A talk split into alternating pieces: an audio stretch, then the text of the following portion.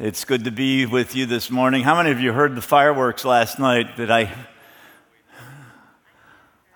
I don't know. I think they were heard all over Toledo. The the uh, the display was we finally learned at the quarry, but I, I want to move to the quarry. Don't you guys? You should see the video that I was sent of the display they had last night. It put Watervilles to shame. so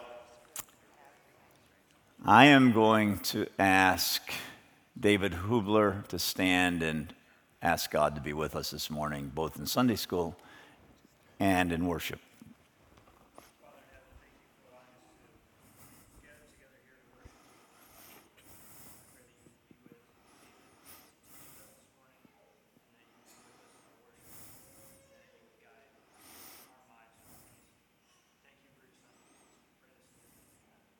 Amen. Thank you, David. We've talked about Reformation being something that corrects, that goes on chronically within the life of the church, that often Reformation brings about consequences that are unforeseen and they're. Um, my, my cousin was a helicopter pilot in World War, in uh, Vietnam. And uh, he was a good writer, and he wrote a thing about learning to fly a helicopter. And I, some of you may have done that. I know um, Leah's father flew a helicopter for years. I don't know if he's here. I know also Robert Forney does. Some of you may actually do that. But what my cousin wrote, he, uh, he ended up being an attorney, and he, was, he wrote a really fascinating description of learning to fly in tiny little bubble helicopters. And he said these little helicopters, they'd send them out, and he said that the, the, if they were really good as pilots and he got to the point where he could do this, they'd go out in this tiny little helicopter which you have the cyclic or cyclic, as it pronounced, the control, which is very, very hard to, to, to run. And uh, that in this tiny little helicopter, you could just shift your weight and kind of keep the thing hovering, and you had to hover. And they were teaching you how to hover, and so by shifting weight, and that would allow you to free up your hands to smoke a cigarette. and so he said, if you're really good, you could smoke a cigarette and in the little one. But he said that in in learning to fly a helicopter, the, the, difficult thing was not knowing where to turn the cyclic or the cyclic, whatever it is, but actually anticipating where you needed to go. Because he said, whenever you were thinking about it, you were already too late and you were overcorrecting. And so the, the helicopter, he said the first two months, month and a half, two months of training, everyone was just lurching constantly until they got this sense of of equilibrium. And that sense of equilibrium was anticipating what their action would be, what, both what was going on and where their action. And so he said learning to fly was actually learning not to overcorrect, but learning to just softly touch just ahead of time.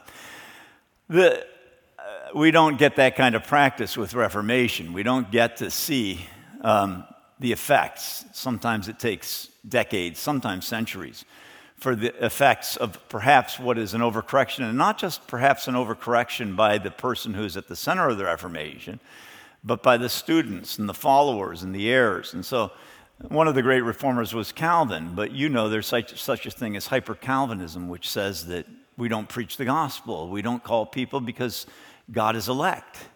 Uh, uh, God elects, God is sovereign. And, and Calvin would never have said that, but his heirs have said that. And so there's a constant need to recognize that Reformation needs reformation. But though we'll talk about Luther and the Reformation needing reformation today of what was begun by Luther, I, unless we understand the immense, incredible glory of this man and what he did, we may as well not talk at all about the need to correct in some areas or where he may slightly have been wrong. Of course, everyone is wrong. I was telling the, a group of men yesterday that early in the years of Christ the Word, there was a young man who attended who loved to, to tell me that I was wrong. And uh, he, he took every opportunity he could to tell me how wrong I was, very humbly. And, uh, and finally, he said to me one day, he said, David, it must be hard being a pastor, knowing you're supposed to speak the truth, but knowing you're constantly making mistakes and, and saying what's wrong. and I, I looked at him and I said, I said, you know, it's true. I make many mistakes, but I want to tell you something, Paul. I never make a mistake. I'm never wrong. And he looked at me and I said, Because when I'm wrong, God is still with me. And I correct, and I am never wrong. And he was, I, I mean, he left shortly after that, and I kind of wanted him to. But, you know, because it had gone on for a couple of years at that point, it was hopeless. It's one of those situations where you're not going to win. And so um, Martin Luther was wrong, but he was never wrong. I mean, he committed many sins, but there have been few greater individuals in the whole history of the universe than Martin Luther. Okay? And I want to be absolutely clear on that. Lived from 1483 to 1546, which means that the key events of his life took place largely um, in his late 20s to late 30s. By the time of the, the diet of worms, which, as I recall, took place in 1521. Uh, 1521, am I right? Right, right, right, right, right, yeah. 1521 23. 15,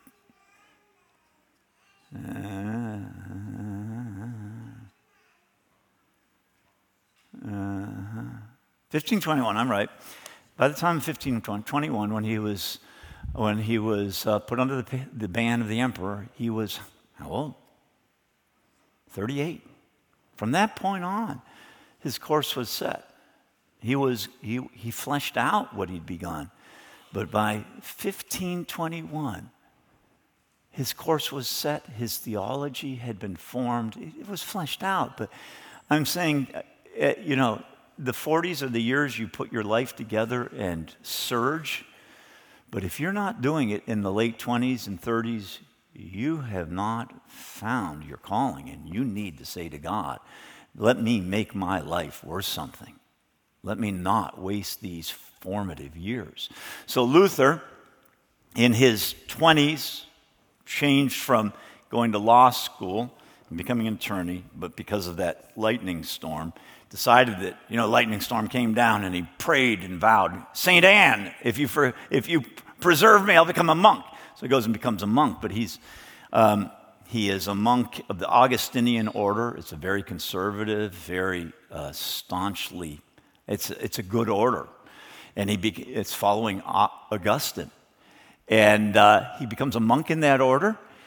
And they recognize his value. They, they, they send him to Rome as a junior representative of the order to the Pope. And he goes to Rome, and I showed you the pictures last week of, of that stairway, this young monk walking up these stairs, praying for the release from purgatory of his grandfather. At the end, at the top, as he recounts it, saying, I don't know if that'll work, but I did it. You know, our Father on each step, kneeling. He comes back from Rome, and the, the, the head of the, of the order, Staupitz, his confessor, says, You're going to go to Erfurt and you're going to become a doctor of theology. And so he goes and he, he receives his doctorate. He becomes a doctor of theology. And, uh, and as a doctor of theology, he is then transferred to the Augustinian house at Wittenberg. That's in 1511. He's transferred to the Augustinian house at Wittenberg. He becomes a doctor of theology at, in 1512. And in 1513, he begins lecturing on the Psalms, all right? Begins re- lecturing on the Psalms. So 1513, he's 30 years old. He's lecturing on the Psalms. He does this twice during his period of, of teaching. He is a monk, okay? He's a member of the order. He's also ordained as a priest. He celebrates the sacraments. And so he is the pastor of the, the Castle Church in Wittenberg, which is the famous church with the doors. I don't know if he's a senior pastor. I don't know how it works, but he is there. He is there as a pastor. So in the in this period of his life, he is he is lecturing on the Psalms, and we have students who wrote down what he said. A lot of, of Luther's collected works are what are called table talk, or things that the students who sat with him later in life wrote down that he said at his, at his dining. Whenever he spoke, they were writing down the things he said. That would, that would kill many of you, wouldn't it? You know, if there were a, a complete record of everything you ever said. Um, but his students were writing it down, and he came to. Uh, he came to Psalm 71. Get your Bibles and turn to Psalm 71. All right? I have this quote, and it bothers me. I don't know if I can find it right now. I had it a minute ago. Psalm 71 In you, O Lord, I've taken refuge. Let me never be ashamed. In your righteousness, deliver me and rescue me. Incline your ear to me and save me. Be to me a rock of habitation. You have given, which I may continually come. You have given me commandment to save me. For you're my rock, my fortress. Rescue me, O my God, out of the hand of the wicked, out of the grasp of the wrongdoer and the ruthless man. For you're my hope. O Lord, you're my confidence from my youth. By you I have been sustained from my birth. You are he who took me from my mother's womb. My, praise is continually of you. Okay. Uh, continues on, my enemies have spoken against me. O God, verse 12, do not be far from me. O my God, hasten to my help. Let those who are my adversaries be covered with shame and dishonor. As for me, I hope continually in you. Verse 15. My, my mouth shall tell of your righteousness and of your salvation all day long. Okay? He's, he's getting to this, and the students are writing it down. And he says, That righteousness that he is speaking of, which is continued, that theme then becomes, I will come with the mighty deeds of the Lord God. Verse 16, I will make mention of your righteousness, yours alone. Okay, God alone is righteousness, right? Um, but of, he's going to tell of your righteousness, your salvation. Your righteousness, your salvation are married in verse 15, in, but it's God's. Verse 16, I will come with the mighties, I'll make mention of your righteousness. Oh God, you've taught me from my youth, I'll declare your wondrous de- deeds. Verse, uh, your power to all who are to come. Verse 19, for your righteousness, oh God, to the heavens, you who have done great things. O God, who is like you, you have shown me many troubles and distresses will revive me again and bring me up again from the depths of the earth. May you increase my greatness and turn to comfort me. I will also praise you with a harp, even with your truth, even your truth, oh my God, do you all sing praises. My lips shall shout for joy. All right. My tongue, verse 24, also will utter your righteousness all day long. Luther is teaching this, and he says, This righteousness can be understood as the righteousness of God by which he justifies the sinner.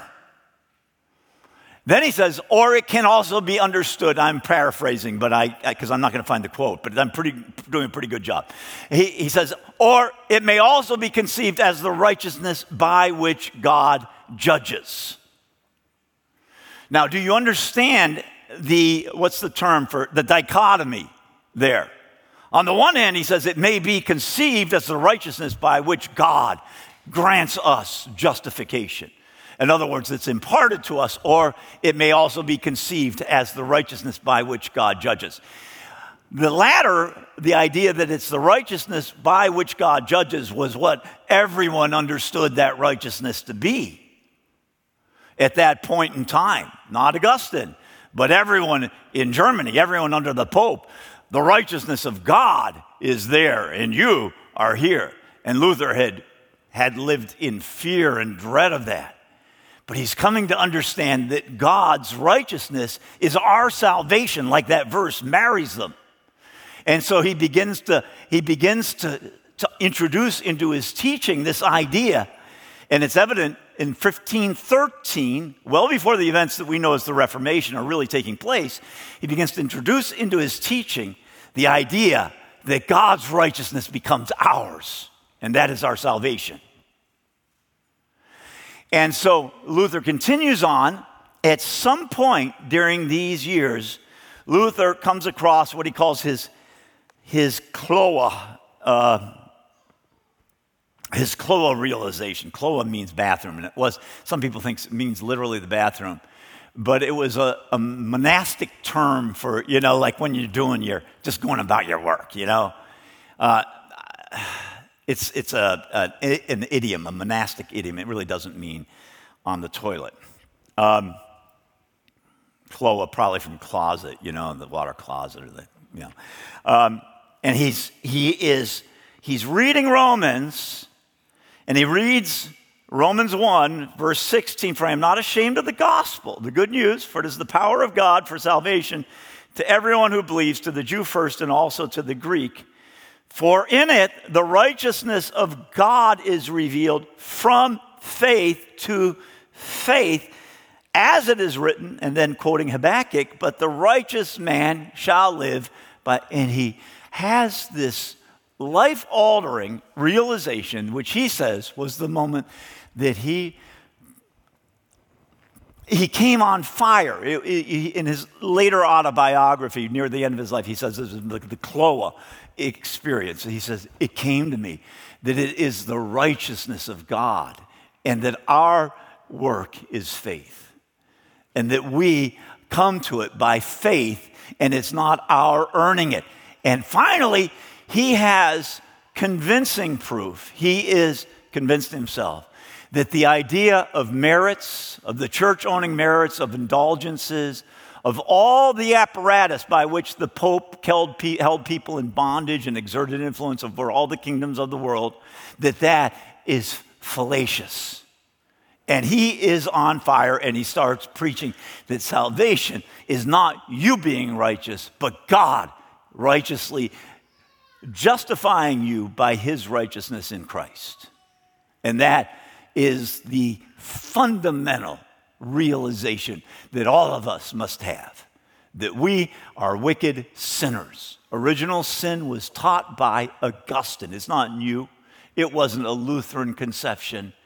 That we are wicked, depraved sinners, and that God picks us up out of bondage to sin and makes us righteous. Now, out of this flow so many things, so many thoughts.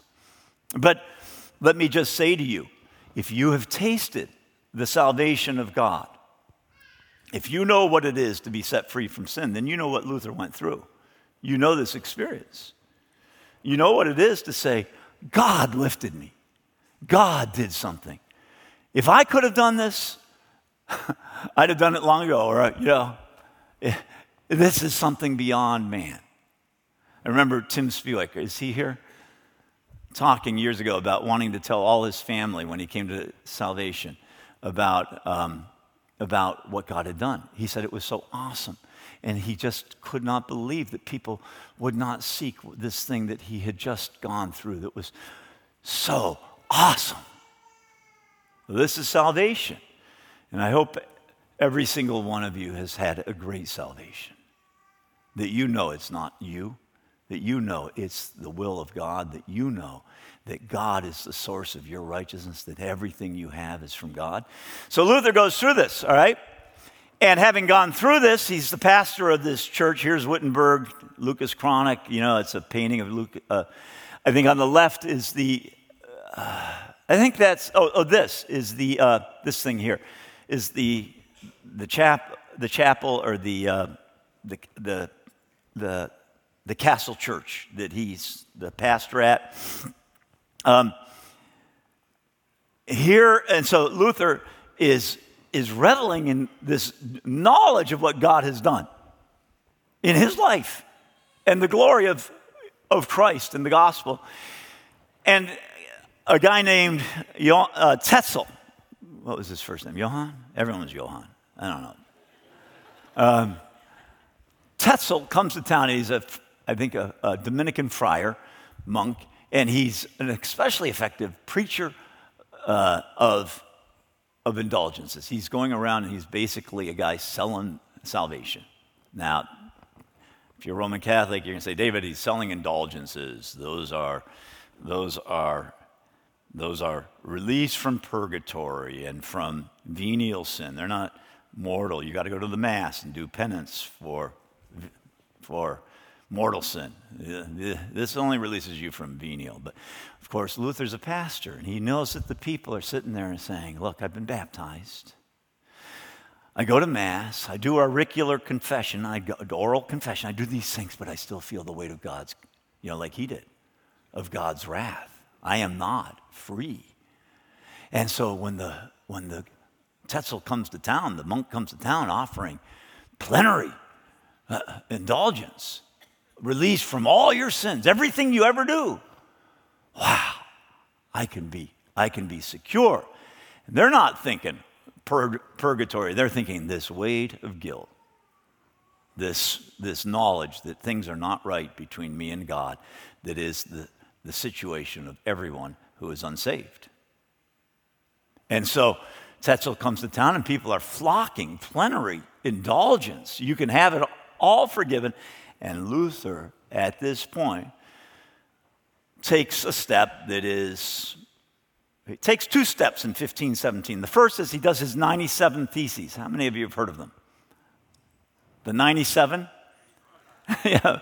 The 97 was in February of 2017 when Luther put 97 theses down on the, this, the evil of scholasticism, which was marrying the, the Bible to Aristotelian logic, which was the whole theological play of his time. It could justify anything.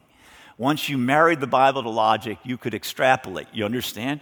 And at some point, you come to purgatory and you come to indulgences and you come to all sorts of craziness, right? That's not in the Bible, but we marry the Bible to logic and we end up there.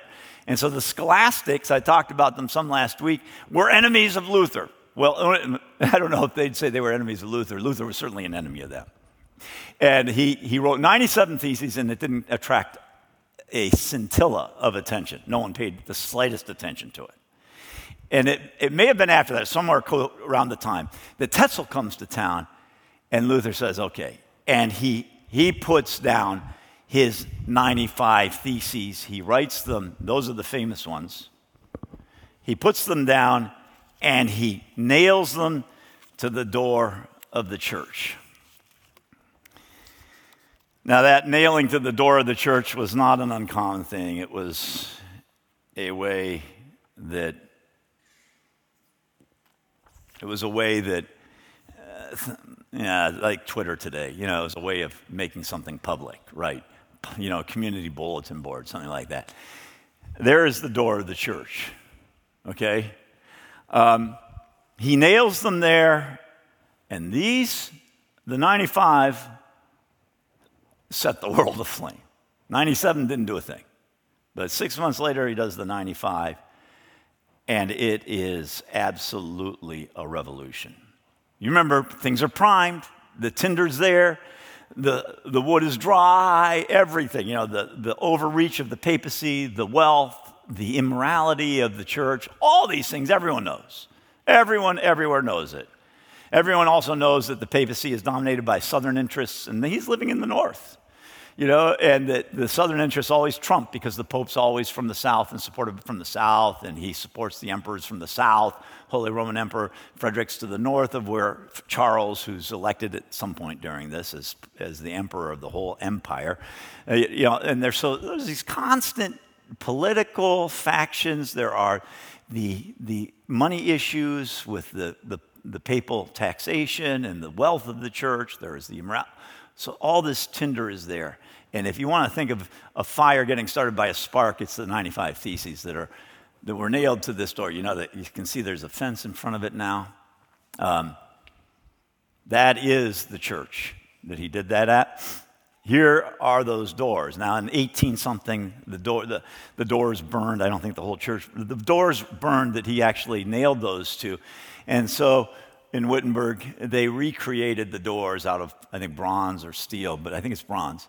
And, uh, and they actually wrote the 95 Theses on them. So that's if, what you would see if you went there today. You'd see the 95 Theses. And the first one, and the most famous one, is what?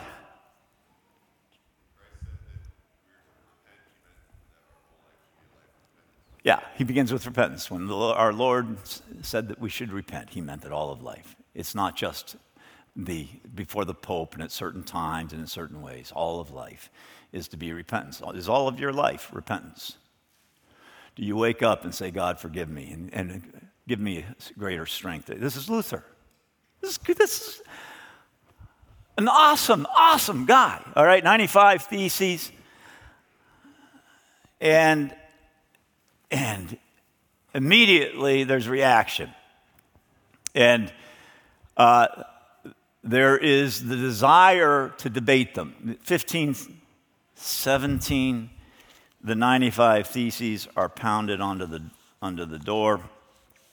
In 1518, at a meeting of his order in Heidelberg, he defends his theology.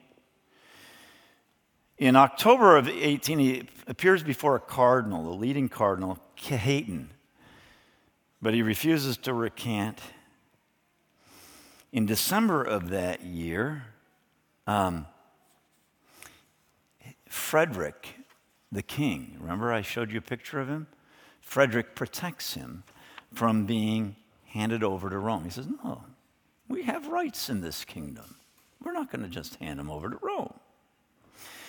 So in 1519, there is a debate organized in Leipzig between Luther and a former friend named John Eck, another Johann, at Leipzig.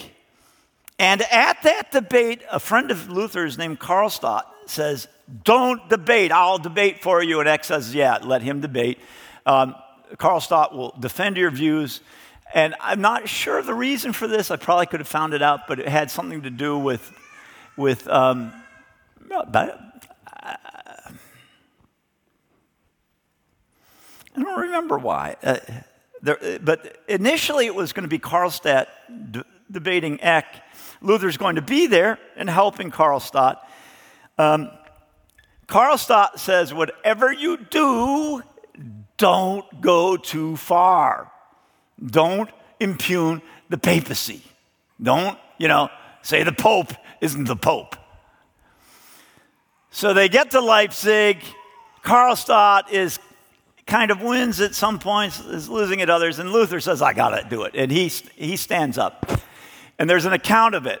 And it says that Luther, ah,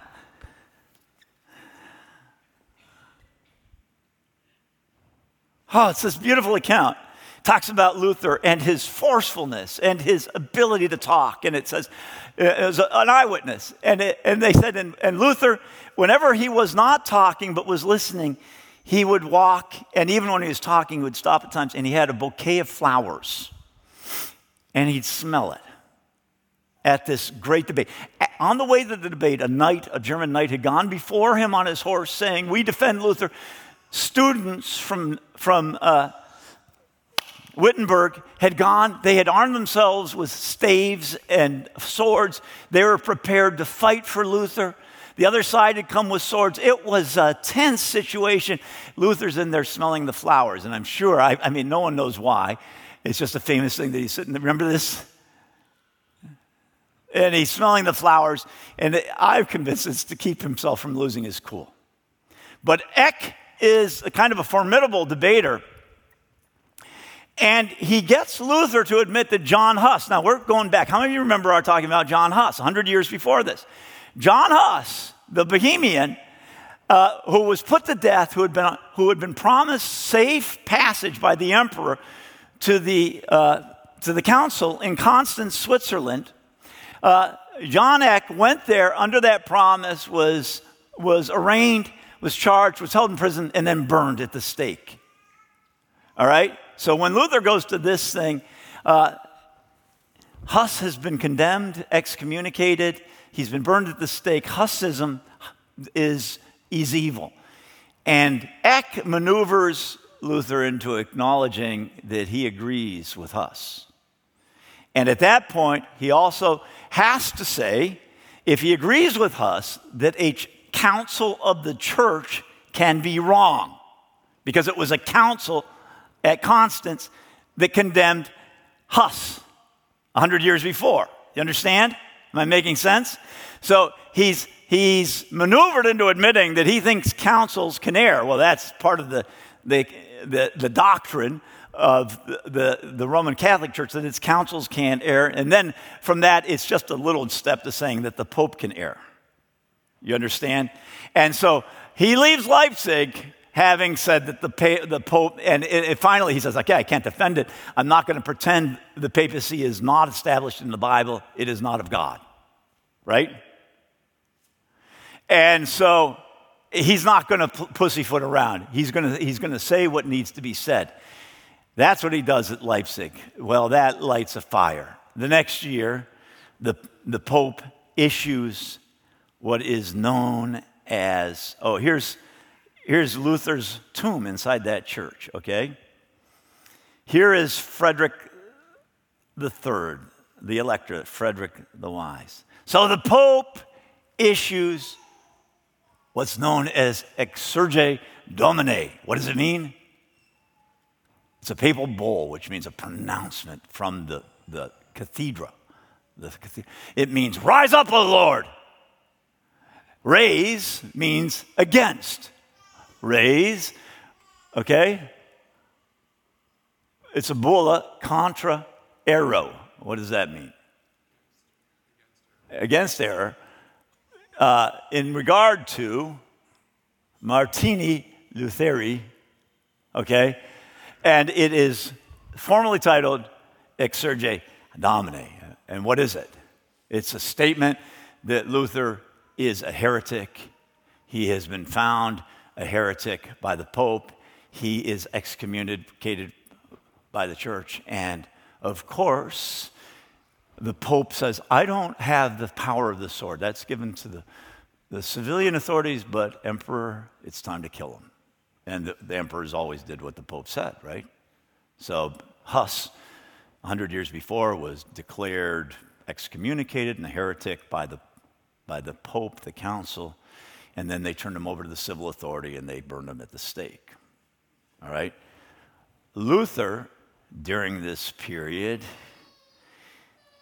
he's given 60 days to recant, or the, the, it's taken into effect. He writes three documents.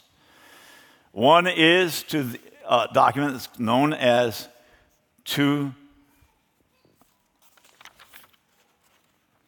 addressed to the Christian nobility. And in that document that he writes during this period, he urges the rulers of the state to take up the necessary reform of the church into their own hands. And he argues that every Christian is a priest, and there are no priests who lord it over and have the power over the body of Christ.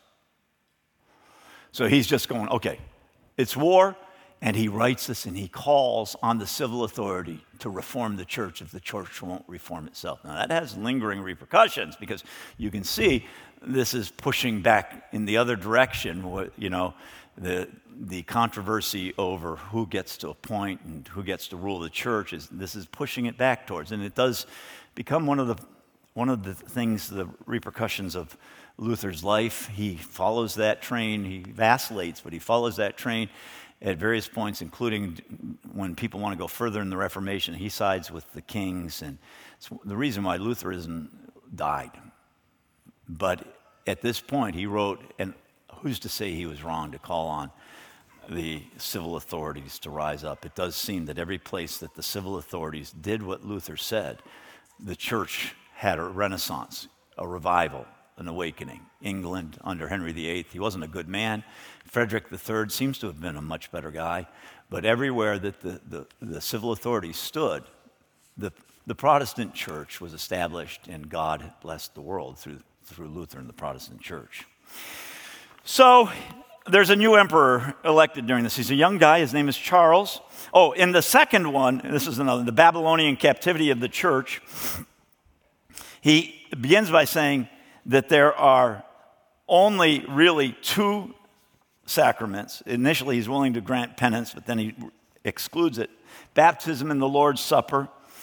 And he declares that the papacy has brought the church into a captivity, like Israel in Babylon. by its view of the sacraments. And he, he writes that the Babylonian captivity has three, three, three walls of captivity around the church. And the first is the declaration that the priest has the ability to turn eh, transubstantiation, to turn the, the elements into the body and blood, and therefore only a priest can do it. Only a priest has the power. You must go to the priest for this, this which is essential to your salvation. He says, nonsense. He says, we deny transubstantiation.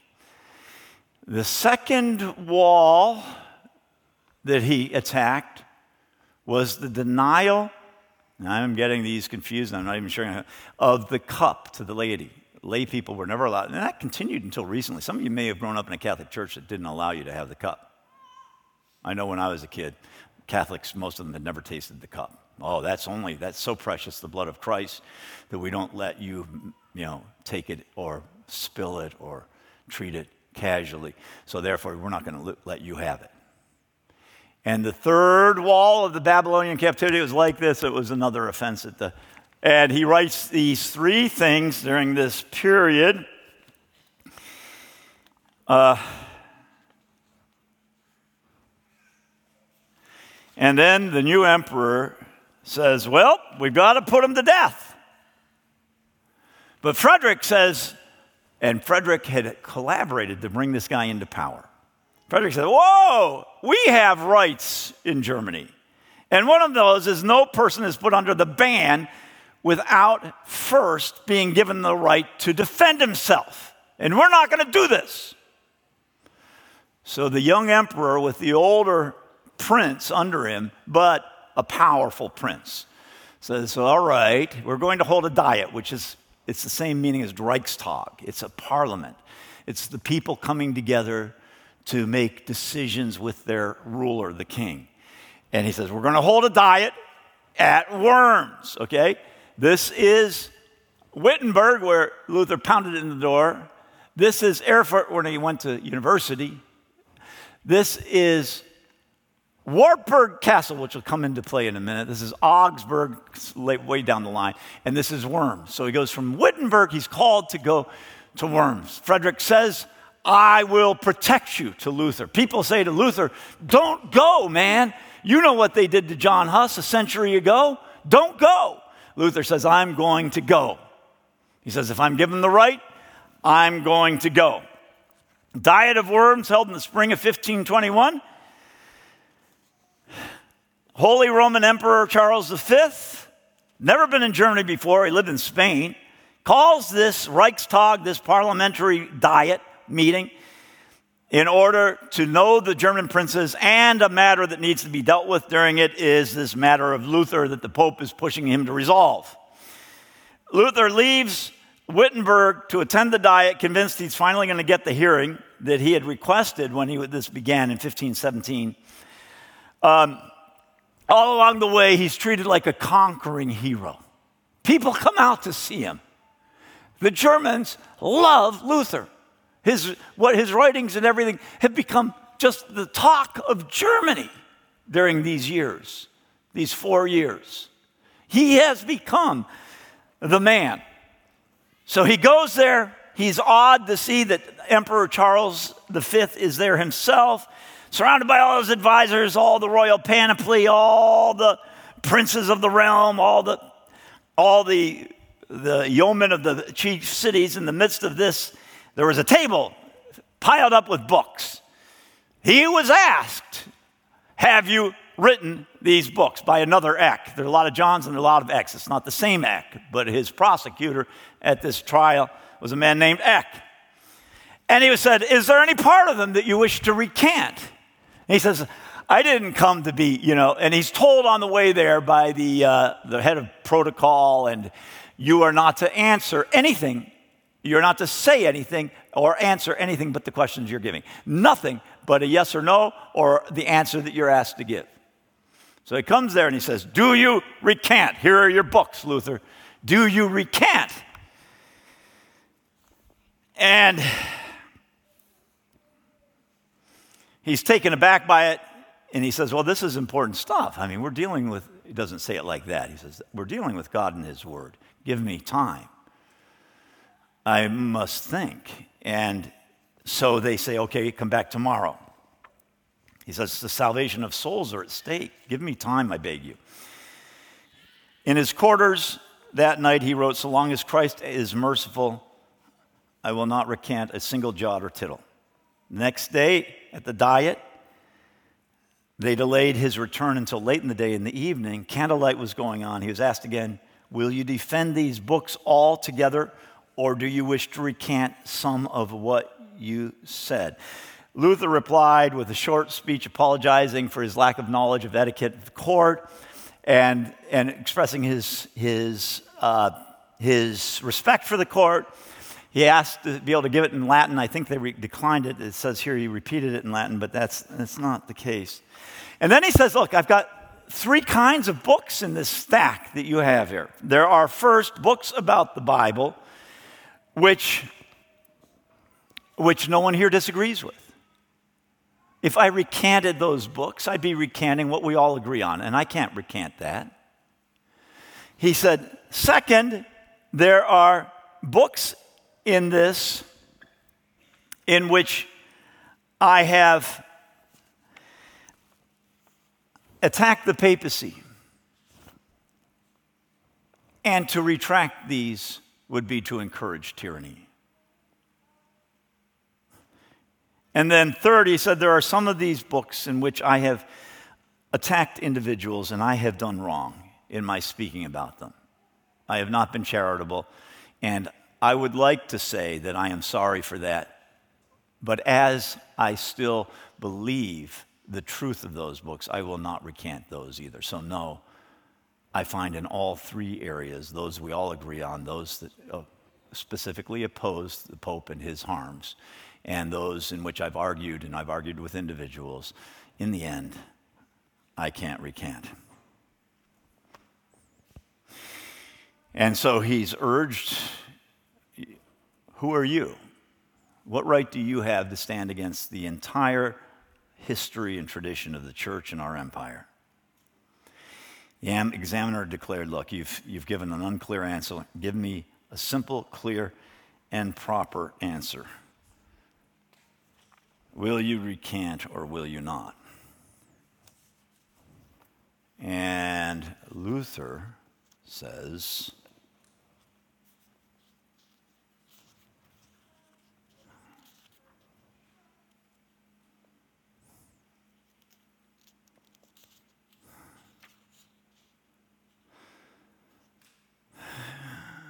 he was permitted to finish his speech, but after he'd been asked for a response, quote, without loops and holes, you know, like three different varieties of books. This is what the emperor and the empire got out of Luther. He said, Unless I am convinced by the testimony of the Holy Scriptures or by evident reason,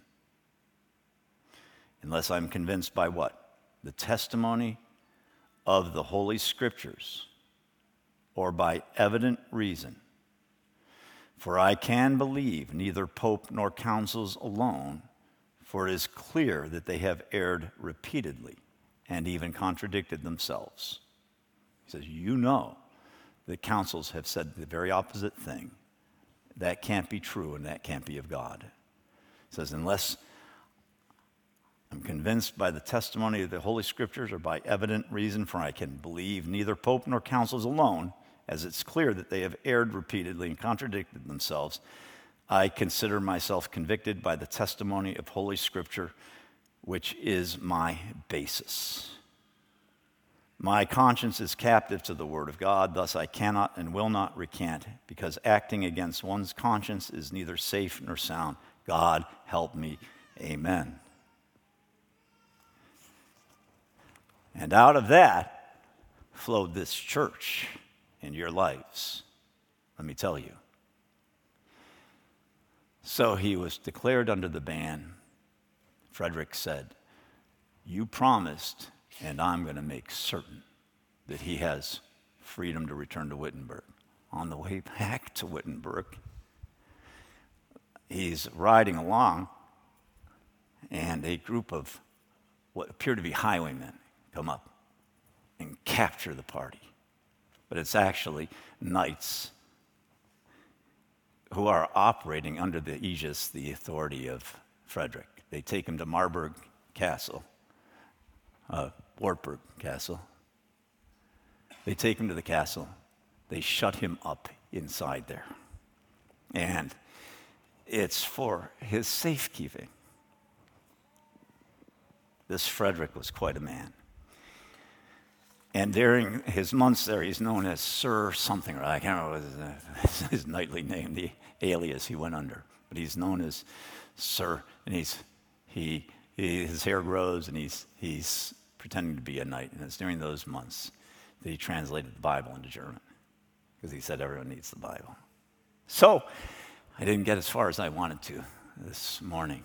And so I'm I'm going to have to delay the second part of this till next week. The character of this man. I commend this book to you. There are two or three books that are invaluable, but on Luther, Heiko Oberman Luther, Man Between God and the Devil. Ah, fantastic, fantastic book. Also, this book that Luther writes, and we're going to come to next week, um, The Bondage of the Will, which is his magnum opus.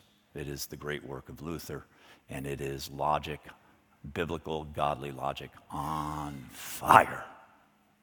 You'll never have read a man in full arguing for the glory of God in the way you'll find it in this book in your life. It's, it's amazing, it's beautiful. And it, it hits the keystone of the Reformation. The keystone of Lutheranism, of the Reformation, is that God is sovereign. That God is sovereign and that all is from God. And that is essential. Now, I want to talk about some objections to Luther and things that people don't like about Luther. And I know some of you said, well, he's anti Semitic. Well, he's anti Semitic, he's anti papalist, he's anti Muslim, he's anti many things. And so are you. And there's some ways in which he may have erred, but probably what you've heard is half false, okay? Some of the things that you've heard about Luther are just lies about what he said. Or editing. Did you read about the governor in Wisconsin who changed, has the right to change letters and words in, a, in, in ex- expenditure bills? So they had an expenditure bill that was 2023 to 2024, and uh, some words for school increases. It, it mandated a, a, yearly increase of a certain amount. Well, the governor, by this creative editing of rearranging letters and uh, excising certain words made it that this increase was to go until 24 24. He just cut out letters and remade it. You understand? That's kind of the thing that goes on with Luther in many ways. And I, I, urge you, read the actual thing. If you want to read what Luther said, I've got his complete works on my computer, okay? So, uh, Kevin, would you close us with prayer?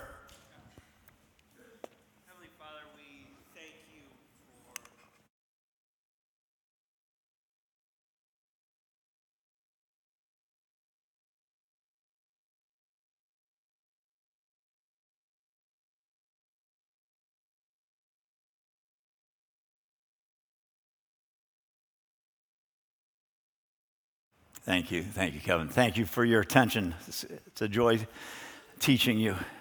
Have a good week.